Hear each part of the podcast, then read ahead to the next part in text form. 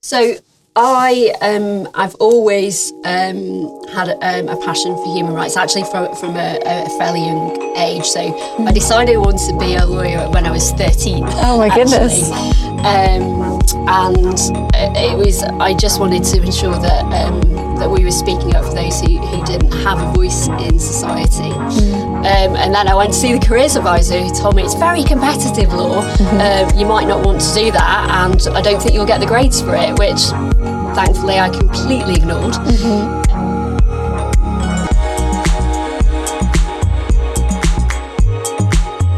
Hello and welcome to Let's Talk About It. For those of you who are just tuning in for the first time, Let's Talk About It is our educational mini-series where we sit down and talk with professionals about issues surrounding modern slavery and human trafficking. My name is Antonia and I'm the co-host of the podcast and I work here at Hope for Justice. Today I'm here with Philippa and we're going to be talking about being a lawyer in the non-profit sector. So Philippa, I would love to hear who who are you? What's your role at Hope for Justice? Um, maybe introduce yourself a little bit. I'm Philippa Roberts, Head of Policy and Research at, at Hope for Justice, but I'm also a lawyer as well. So mm-hmm. I work on our policy and reform work globally, and and that's more about how do we how do we end slavery, mm-hmm. and what, and strategically how do we end slavery. Mm-hmm. Brilliant. So. Can you tell us a little bit more about um, what your day-to-day looks like? What does it look like being a lawyer in the non-profit and, and charity sector? Well, primarily I'm using my law skills, but I'm not doing much law- lawyer kind of mm-hmm. work. I, I'm more working on the, the kind of policy side, but there's a, a big intersection between mm-hmm.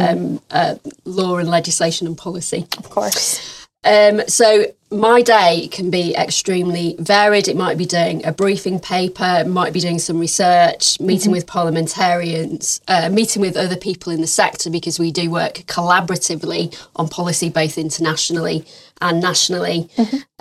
Um, it might be doing some engagement with some of the, the wider um, United Nations kind of actors, for instance. Mm-hmm. Um, and actually, or it could be doing a speaking engagement and talking about things like the legal rights of survivors. Mm-hmm. Brilliant, brilliant. Um, and can you tell us a little bit about your career journey then? So, um, you know, you're a lawyer, which is re- really, really cool. Um, I myself have a law background, so I definitely mm-hmm. admire um, the legal sphere.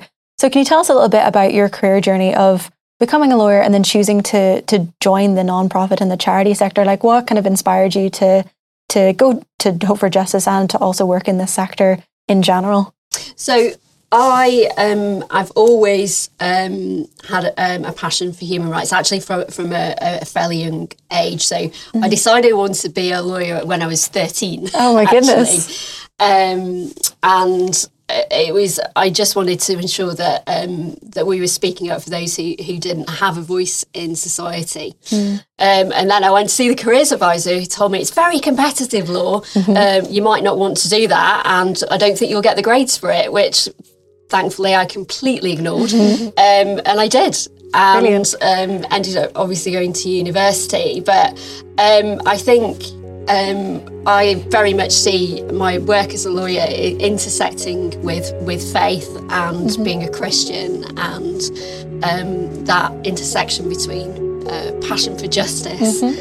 um, and actually um, that working out in practice. Uh, and for me, uh, the law really came alive mm-hmm. when I started working on um, issues around modern slavery, mm-hmm. um, that actually it's an incredible privilege to be able to use your uh, skills as a lawyer mm-hmm. to ensure that people who are the most vulnerable in society are um, protected and supported.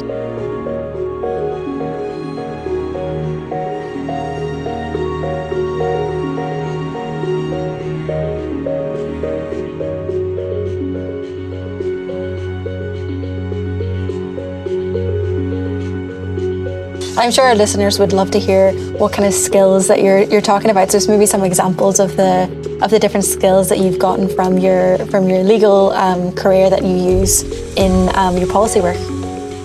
I think um, just in, in terms of, I, I went from very much working in private practice. Mm-hmm. Um, I was uh, head of travel and international litigation mm-hmm. um, in private practice working on one area of law. Yes, I went on a trip to um, India with a, an organisation mm-hmm. um, out to uh, work that International Justice Mission were doing mm-hmm. um, in India around bonded labour, and that was my first real exposure Um, to slavery and the fact that slavery was still going yeah. on in the world. And actually that was quite overwhelming to look at the data and the statistics around that.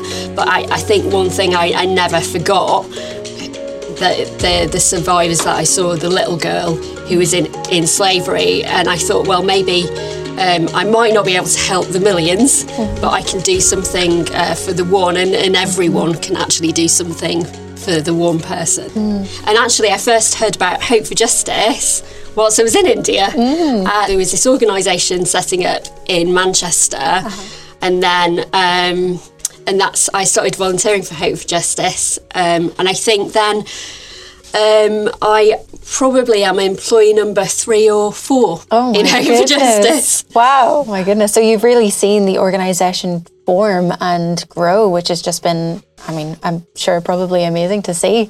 Do you have any um, favourite memories or favourite stories from seeing the organisation grow? I think in terms of like, um, um, I think that actually for me, seeing things like Um, some of the strategy that I put in place, like mm-hmm. uh, things around, well, how do we identify survivors, mm-hmm. uh, training and, and some of that frontline work uh, around um, communities and training of um, frontline professionals around trafficking, mm-hmm. um, and then seeing the results of that, um, of, of survivors being Uh, identified uh, and safeguarded as mm-hmm. a result of those uh, bits of work and collaborations on the ground with other organisations. Um, and actually seeing that grow and, and grow and grow in terms of the number of people we've um, then been able to help, both yeah. uh, nationally but also then um, internationally, internationally well, too. Yeah. Oh, it must be brilliant to have, have seen that journey as well. Um, and as we talk about, you know, national and international growth, I also wanted to ask your expertise about, um, you know, international policy in general. So, you know, when we look at, you know, the U S versus the U K versus Europe versus all over the world, we can see that there are different types of modern slavery legislation. And for our listeners out there, I wanted to ask you, you know, why that is. Why does every country have a different legislation? Why isn't there this kind of unifying thing? Why does why does modern slavery still exist from a from a policy standpoint? Um, would love to hear your, your take on that.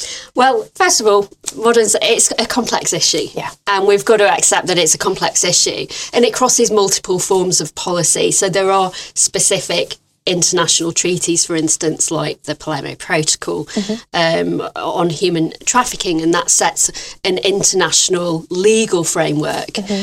of how, how um, governments um, and how internationally we should approach the issue of slavery. So mm-hmm. um, internationally, we talk about the, the P's, mm-hmm. so um, prevention yeah. of exploitation, mm-hmm. um, the protection of, of victims, so that means the identification and on, and support for um, victims and survivors, mm-hmm. um, prosecutions, but I would say actually mm-hmm. um, um, we need to look wider than the, the criminal justice response to full response and perpetrator accountability mm-hmm. um, that, that covers both Um, kind of criminal justice, civil justice, labour enforcement, uh, restorative justice approaches, yeah. and also the role that a key role that businesses play in in compliance. Definitely, and like looking into their supply chains as well, and making sure that everything is is ethical and tracked and monitored there too.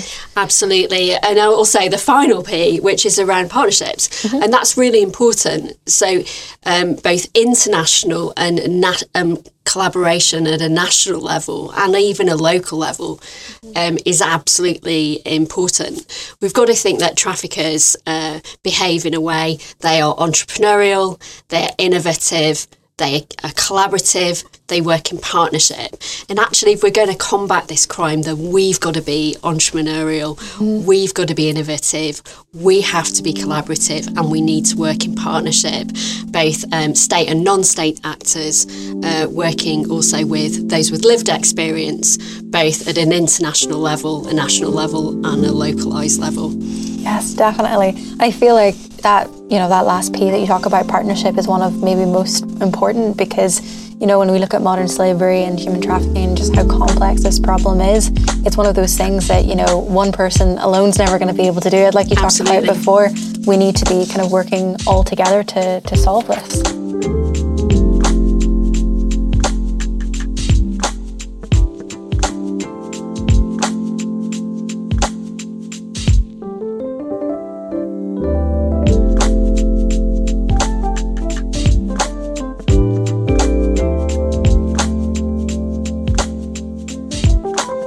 So when we're looking towards um, international leadership then in general, and the kind of sovereignty of different nation states and how they approach legislation, um, we'd love to hear your kind of expertise and um, knowledge on why different countries have different forms of modern slavery legislation. Why, why does that exist? Well, firstly, we should all be ensuring that our le- legislation at uh, the at national level mm-hmm. is matching the overreaching international legal framework mm-hmm. and is covering the responsibilities that um, states and governments sign up to at that international uh, level. Mm-hmm. Um, And largely that international um, framework and le- legal and policy framework um, is about ensuring that there are effective measures around prevention, protection, so identification and, and support of survivors. Uh, and that could include things like effective national referral mechanisms, systems for the identification, safeguarding and support of survivors. Um, ensuring that um, there is um, effective prosecution uh, mm. of perpetrators, but I would say more widely ensuring that there is a, a broader approach to perpetrator accountability mm-hmm. than just criminal justice. Mm-hmm. Um, for instance, ensuring um, perpetrator accountability, yes, through the criminal justice system, but through civil justice, labour enforcement, uh, restorative justice approaches, um, and um, ensuring that there is um, effective legislation around business and human rights and, and compliance. Mm-hmm. Definitely. And you talk about, um, you know, furthering this kind of um, prosecution to a more societal and civil level. I think kind of this idea of um, society comes into it a little bit more when it comes to how people understand the issue of modern slavery and the issue of the legislation that surrounds it. It's something that, you know, we're not all, all lawyers, we're not all policy yeah. um, experts, so sometimes it can be really difficult to kind of read between the lines and understand what this bill means or what um, that act means. Um, so when we're thinking about advice to our listeners and people who are listening in, maybe wanting to understand a little bit more about different policies, whether that be in the U S or the U K um, or anywhere that we are based, what would your kind of advice be when approaching policy and trying to kind of learn more about legislation? Well, that's a question and a half. Mm-hmm. Um, I would say, it, firstly, we'll learn what policy is in place. So there are there are key things that you, you, you should look look for mm-hmm. um, in terms of an effective approach. Firstly, there needs to be really clear governance mm-hmm. and leadership mm-hmm. over the issue in a, a country, both uh, and at international level as well, I would say. Mm-hmm. Um, is there a clear strategy? Mm. And is that strategy monitored and evaluated? Because actually, if we have a strategy, but we don't know whether it's working or not, yeah, and, and that is about effective. Well. Yeah, that's about effective monitoring and uh, mm-hmm. evaluation. Yeah, definitely. So what I'm hearing here is more about looking at, you know, what's currently in place, what's being proposed, whether that matches the international obligations and the international protocols that are in place, um, and if it doesn't, making sure that you can maybe you know, contact your, your senator, your M P, depending on where you're based, um, and, you know, advocate for yourself and advocate for others to make sure that those acts are, are being pushed and are monitored and tracked in the right way, and especially by third parties as well, to making sure that those are not just monitored by the people who have invented them, and just kind of making sure that things are all legitimate and, and tracked well um, as well. One thing that would assist um, it, at an international level is having an overreaching, clear in- international governance structure uh, that draws together different actors. Um, so, for instance, research by the Policy Evidence Centre, um, which was commissioned by Theresa May, has put forward a need for a global commission, and we would support that need. Mm-hmm. Um, and the The research conducted showed that it was compelling evidence for a need for a, a global commission on modern slavery and human trafficking that actually would um, ensure that it was um, overreaching political leadership, build the evidence and knowledge base of what works, mm-hmm. and also promote and facilitate that collaboration between the states, mm-hmm. um, multilateral organisations, so that be um, organisations such as the United Nations, civil society, business, Um, researchers, and, and importantly within that, those with lived experience. Definitely. And what you said there, I just really want to want to highlight that, that you know, those with lived experience really need to have their voices amplified and make sure that they're the ones that can help um, you know, guide this policy, because they're the ones who know exactly what it's like and exactly the kind of policies that will both help and hinder their situations as well. Yeah, absolutely. And ultimately, we're not the experts in the field, they are. Mm-hmm. Exactly, exactly. What, in your opinion, are the world's governments doing about modern slavery? And then what can we do as individuals? I think it's important that we recognise we all have a voice. Mm-hmm. And actually, um, what drives um, policy in the area ultimately is political will. Mm-hmm. We have to have political will mm-hmm. um, to drive the issue forward, both at, at an international and national level. Mm-hmm. And can you explain to me a little bit um, what you mean by political will? It means that those who actually have influence and can create change, both at an international level and at a national level, are engaged on this issue. They're driving forward this issue, mm-hmm. and we are ensuring that actually we have appropriate legislation, policy and practice, but more importantly, the resources mm-hmm. to ensure that that actually is uh, working on the ground in, in practice. Mm-hmm. So if we have and sign up to international legal frameworks, mm-hmm. but actually there's a massive implementation gap. Yeah. Those the purpose of those international frameworks, that mm-hmm. becomes redundant if we're not acting on those and those are not working in practice. Mm-hmm. Exactly. I think um, people maybe underestimate the power that they have as citizens, as individuals, you know, to be able to to vote and to use their political voices in order to kind of make this change. You know, um, political actors, whether that's uh, national governments, international governments, even local governments, all act based on what their constituents want and what their constituents say. So if we're voting, Absolutely. if we're signing petitions, if we're, you know, going out and, and involving ourselves in protests or activism, that's all ways of using our political voice to influence the the change that we want to see. And, and absolutely, and you will find on our websites mm-hmm. there there will be, you know, ongoing campaigns mm-hmm. that people can get involved in. So I guess the, the the last kind of question that I really want to to focus on then is, where do you think um, current legislation that we have or current policy is moving, or maybe should be moving, based on the current trends that you've seen working in your day-to-day role? I think we also need, firstly, need, we need to understand, like, at that country level, uh, countries are at different stages in a journey mm-hmm. um, around um, implementate, implementation or implementate legislation, policy, practice mm-hmm. and strategy around uh, modern slavery. So we need to meet countries where they are mm-hmm. um, and support them on those journeys. Mm-hmm. Um, I think my biggest concern is is the co- conflict between such things as immigration policies with policies around human trafficking, and um, and seeing wider immigration policies will have a really significant and negative impact on our ability to both prevent exploitation, identify victims, and ensure that they receive the, the safeguarding and support that they need.